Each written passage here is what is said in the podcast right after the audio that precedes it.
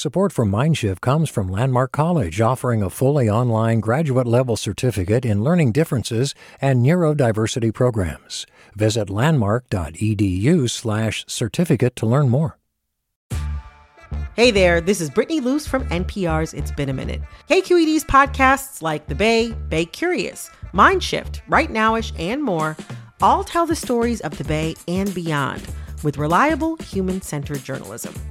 They aim to inspire, make you think, entertain, and expand your understanding of the place you call home. Here's how you can support podcasting at KQED.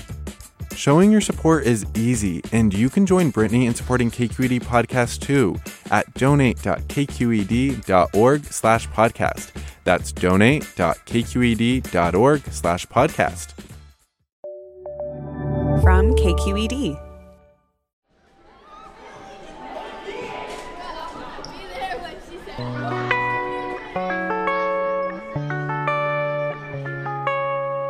Hello, and welcome to the Mindshift podcast from NPR member station KQED, where we dig into the future of learning and what it means for our kids. I'm Katrina Schwartz. And I'm Ki Sung. Today, Katrina has a story about a public middle school in San Francisco that was drowning in behavior issues. But this isn't a story about the problems in public schools.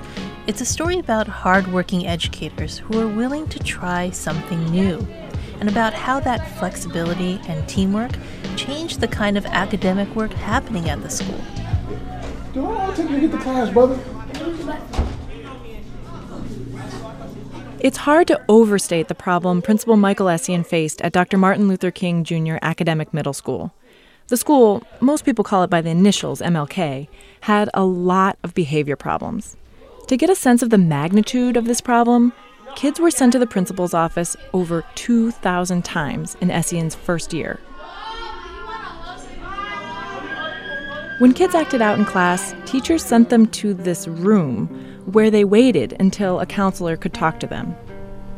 That room was a problem. It was just bad. Like at one time, we would have like 20 kids in there. You just hear through the walls sort of like screams and loud music and cursing as the one person supervising this room of 10 kids who's been kicked out of class is trying to keep things under control. Teachers saw it as an easy way out, kids saw it as an easy way out. I would just say that overall, uh, education was not taking place. It wasn't a good situation. Those are MLK educators Clifton Cito, Jennifer Founds, and Michael Essien. MLK serves a high needs population. Some of these young people struggle with significant mental health issues, including suicidal thoughts and substance abuse. And on top of all that, many more kids come to school hungry, traumatized, and lagging academically. These are tough teaching conditions. My first year was pretty crazy. This is eighth grade English teacher Jennifer Founds. On like my very first day, I had like a student laying down across the door, like screaming. she wasn't alone. Teachers spent all their time trying to deal with the worst behaviors. Kids were missing lots of class time in detention. The support staff were overwhelmed. It was chaotic, not a great environment for learning. All teachers could deal with uh, in any setting was the overwhelming behavior. Michael Essien became principal of MLK two years ago, but he's a veteran educator. He's got this way of focusing intently on whoever he's talking to, and his smile is infectious. Sometimes he wears bow ties. He taught high school math for eight years before going back to school to become a special education teacher. I wanted to learn how students learn, and which led me to special ed. He was in the classroom for over 20 years before becoming an administrator, He's no stranger to difficult students.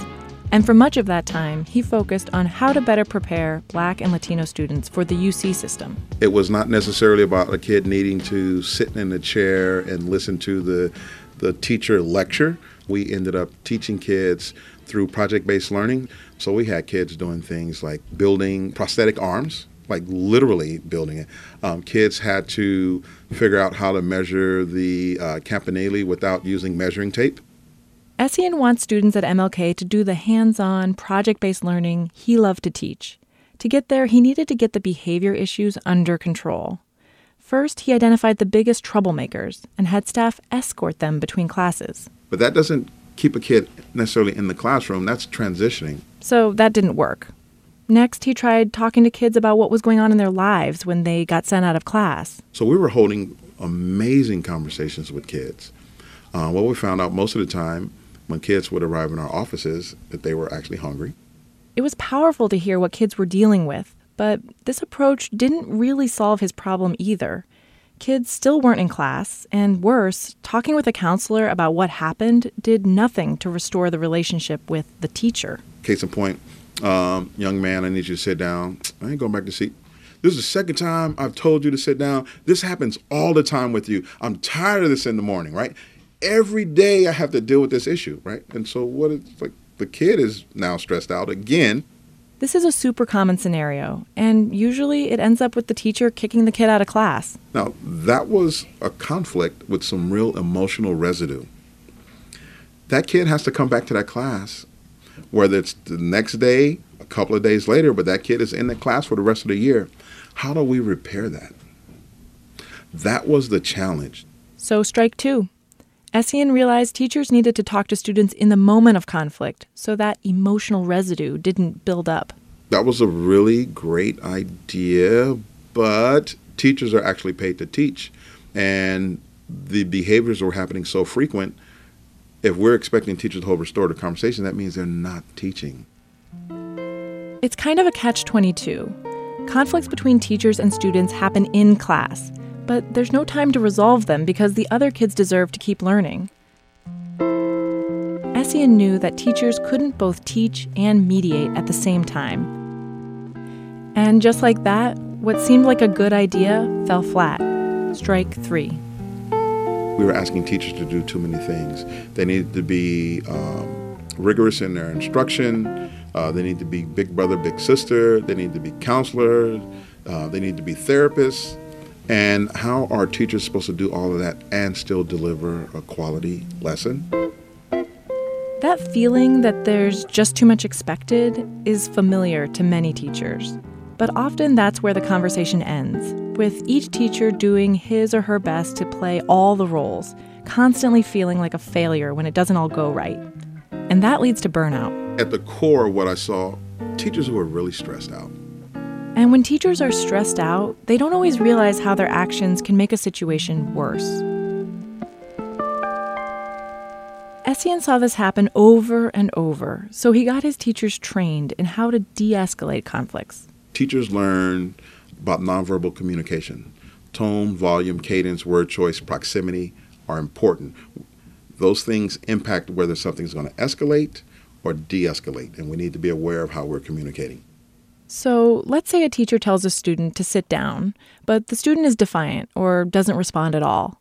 If the teacher keeps after him, it becomes a power struggle. It turns into, uh, you're not my dad, you're not my mom, you can't tell me what to do, you're always picking on me. Well, if teachers know that this is going to be the pattern with student X, in de escalation, what happens is you don't engage, you drop the rope. You don't re engage with student X and say, I need you to sit down. He, he didn't respond or she didn't respond. You literally go to the phone and call for push in service. That push in service is Essien's last big brainchild. After trying so many different approaches, it's the one innovation that has begun to transform behavior at MLK Middle School. Rather than sending kids out of class when they act up, Essien devised a system where counselors go into class when a teacher calls for help. You literally pick up the phone, you dial zero, comes to the main office. You say, I need pushing uh, in room 113, hang up the phone, and then you go back to teaching. The teacher doesn't engage with the student who's acting up, and when the counselor arrives, her job is to get the student calmed down and back on task.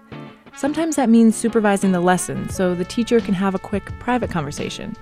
This is happening constantly. Definitely every day. What does that look like? What happens? Walk me through it. So we get a push in and we we, we have a rotation. And this is Antoinette Maroc. She was head counselor when I visited, but has since moved to the district office. Uh, the idea of going to the room and, and the push in is to help the teacher repair the damage, the harm that has been done, the disturbance, the whatever you you know you want to call it, in the class. So what we do is we come, teacher comes and tells us, uh, student did X, Y, and Z, and I I'm going to step out and talk to them, and so we step in, and they step out. The push in system has taken the biggest toll on the support staff who do things like hold counseling sessions, deal with fights, make calls and visits to student homes, and help kids apply to high school. Everything these people do is based in relationships with kids. They basically respond to us in a much different way than they respond to other adults. And then that's what the teachers, you know, count on. That we can go in there and, and you know, up, oh, there we go. As we talk, a call for a push in comes in over the walkie talkies they all carry. There's a push in. Push in! Coming up, we go on a push in. Stay with us. All over the country, we need to improve reading in Wisconsin. Schools are changing the way they teach reading. I'm calling for a renewed focus on literacy. We have gotten this wrong in New York and all across the nation. And it's happening because of a podcast. I think your podcast has changed my life. And I'm going to share this podcast with everyone I meet. Sold a Story investigates how teaching kids to read went wrong. New episodes of Sold a Story are available now. Hi there, I'm Randa Fattah from Throughline. If you're listening to this podcast, you know that KQED produces exceptional storytelling that keeps you informed, inspired, and entertained. Their podcasts cover issues from your neighborhood to the entire country and everything in between. Support this work today. You can help us continue to bring quality podcasts to your ears. Just head to donate.kqed.org slash podcast. That's donate.kqed.org slash podcast.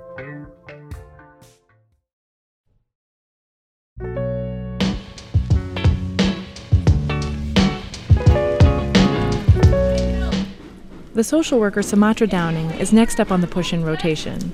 I follow her down the hall. Push in, babe. Up the stairs to a classroom on the second floor where kids are taking the big state mandated tests. So it says testing, but must be an. These tests matter. They're the official measure of the school's academic progress.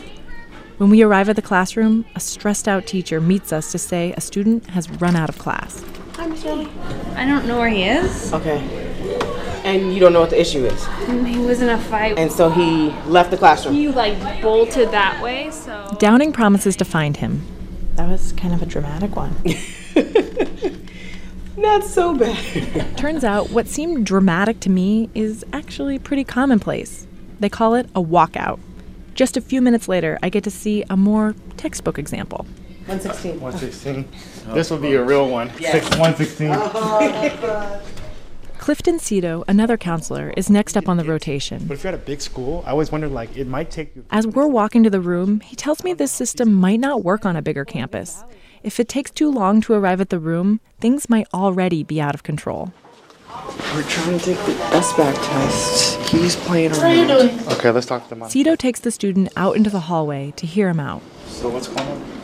I just kept on getting up, trying to get up. I went go pick the book back, didn't get a pencil, and then. Why, why do you need a book if you're, you guys are taking the SBAC? I finished mine. You finished your SBAC? I finished mine yesterday. It was down. Okay, good. So, what are you supposed to? If you finish your SBAC, you're supposed to read a book. Yeah. Okay. That's what I was about to do. You were about to get a book. Okay. And were you being disruptive? Kind of. Kind of. Thank you. So, can we get a book and read? Yeah. Okay. So where's the book? On my desk. On your desk? Yeah. Okay. So are we good? Yeah. Okay. All right. So you're ready? Yes. Okay. It sounds pretty simple, but Cito thinks my microphone may have affected how that interaction went. That was actually one of the easier ones. So like, what would he normally have done? Um. Well, I know him very well, but he I don't know. Maybe it's that. Maybe it's the relationship, but he's usually more no, I didn't do anything wrong. And this is how it goes all day long. The nine person support team is constantly at the ready to help teachers when they call for push in services. It's pretty common to have 25 or more a day.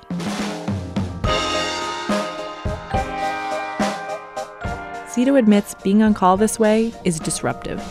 Pushing is a priority because you know the student is escalated, so sometimes we have to drop what we're doing and go for a push in. And it makes it hard to kind of get stuff done like your other things done. The social worker, Sumatra Downing, really feels this tension. She's supposed to be working with the kids who have more severe mental health issues, and yet when it's her turn to do a push in, she has to go. My students know if it's my number, I either I'll go to the push in, sometimes I'll take the kids with me and have them sit while I go do the push in, but it interrupts the time that I should be serving kids. The push in system might seem straightforward, but it's not that common. Often the adults in schools work in silos. Discipline is separate from mental health support, which is separate from teaching. At MLK, it's more like an unselfish basketball team. I think it feels with Pushin more like we're all on the same team. I think it communicates this idea that we're here to learn and all of our interests are for students to be in the class and learning and engaged. This is English teacher Jennifer Founds again. She says once students got used to the push in system, behavior issues decreased dramatically. Kids know they can't get out of class easily anymore, so even the threat of a push in can be enough sometimes. Eighth grader Mia Neville says that works sometimes, but admits teachers have called push ins for her. She says in her case, it's usually for using her cell phone in class or not following instructions. Do you think that, that it's a positive change to have the push ins? I mean, yeah, because they get you back on track, and if you're too wild, then they'll send you out of class and take a chill pill and you're ready to go back to class. To be clear, she's talking about a metaphorical pill. And then are you able to like actually learn? Yeah. Once you like calm down and ready to focus more, then yeah. So, grudging approval anyway. The kids don't know about all the work going on behind the scenes. The social worker, Sumatra Downing, says teachers have even started coming to debrief after the push in. They might come and say, okay, well, what did you see? Do you think I did this wrong? Could I have done this? So that's nice. It actually has definitely helped bridge some communication between student support and the teachers. She says teachers are getting better at dealing with behavior in the classroom, and that's had a calming effect. When there was chaos, it seemed like half the school was in crisis and needed extra services.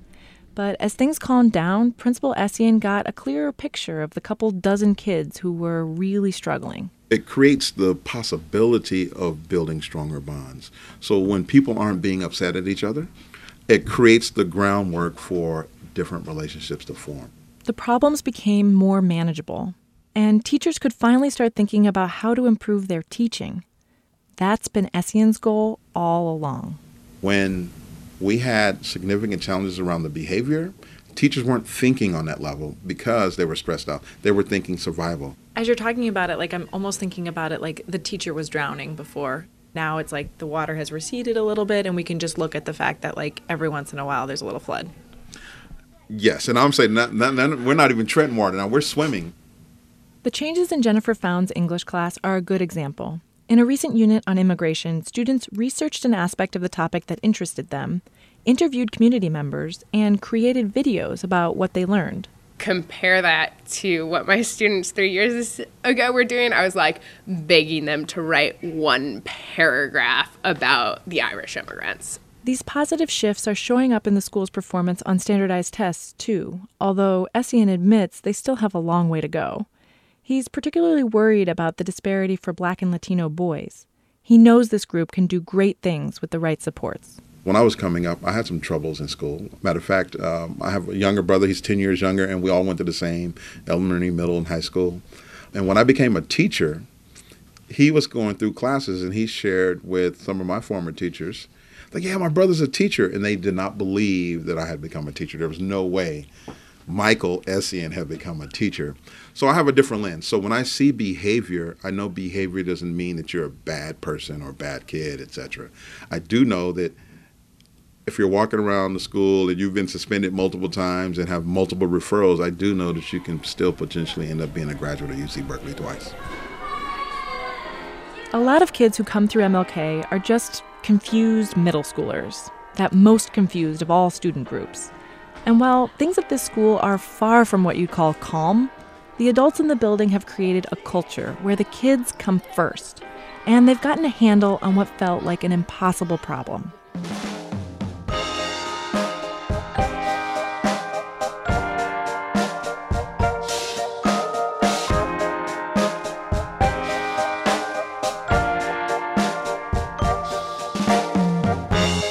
Mindshift is a production of KQED Public Media, an NPR member station. To learn more about how innovative teachers are changing what happens in classrooms, check out our website, kqed.org/mindshift. The Mindshift podcast is produced by me, Ki Sung, and Katrina Schwartz. Our editor is Jacob Conrad. Seth Samuel is our audio specialist. Special thanks this week to Michael Essien, as well as staff and students at MLK Middle School. Also, thank you to our KQED colleagues Paul Lancour, Olivia Allen Price, Vinnee Tong, and Julia McEvoy. And if you have a moment, please leave us a review wherever you find your podcasts. It's a simple way to help other people find the show. See you next time.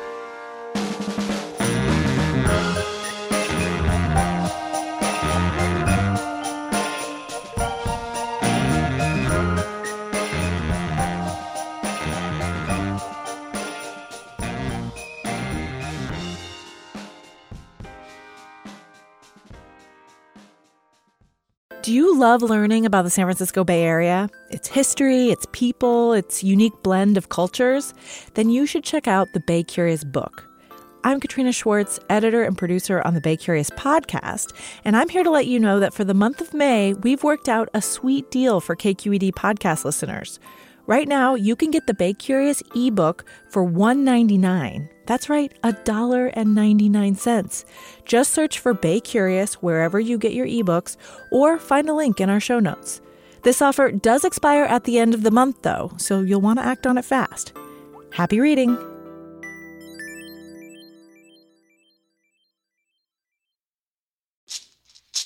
Hey, it's Glynn Washington from Snap Judgment. And if you love what you're hearing, and I know you love what you're hearing, please consider becoming a KQED member. Get special access to cool events, behind the scenes footage, and so much more. Plus, you'll sleep better at night knowing you did your part for the community you depend upon. It's in you. Please be in it. Visit donate.kqed.org slash podcasts to sign up now. That's podcast with an S. Thanks.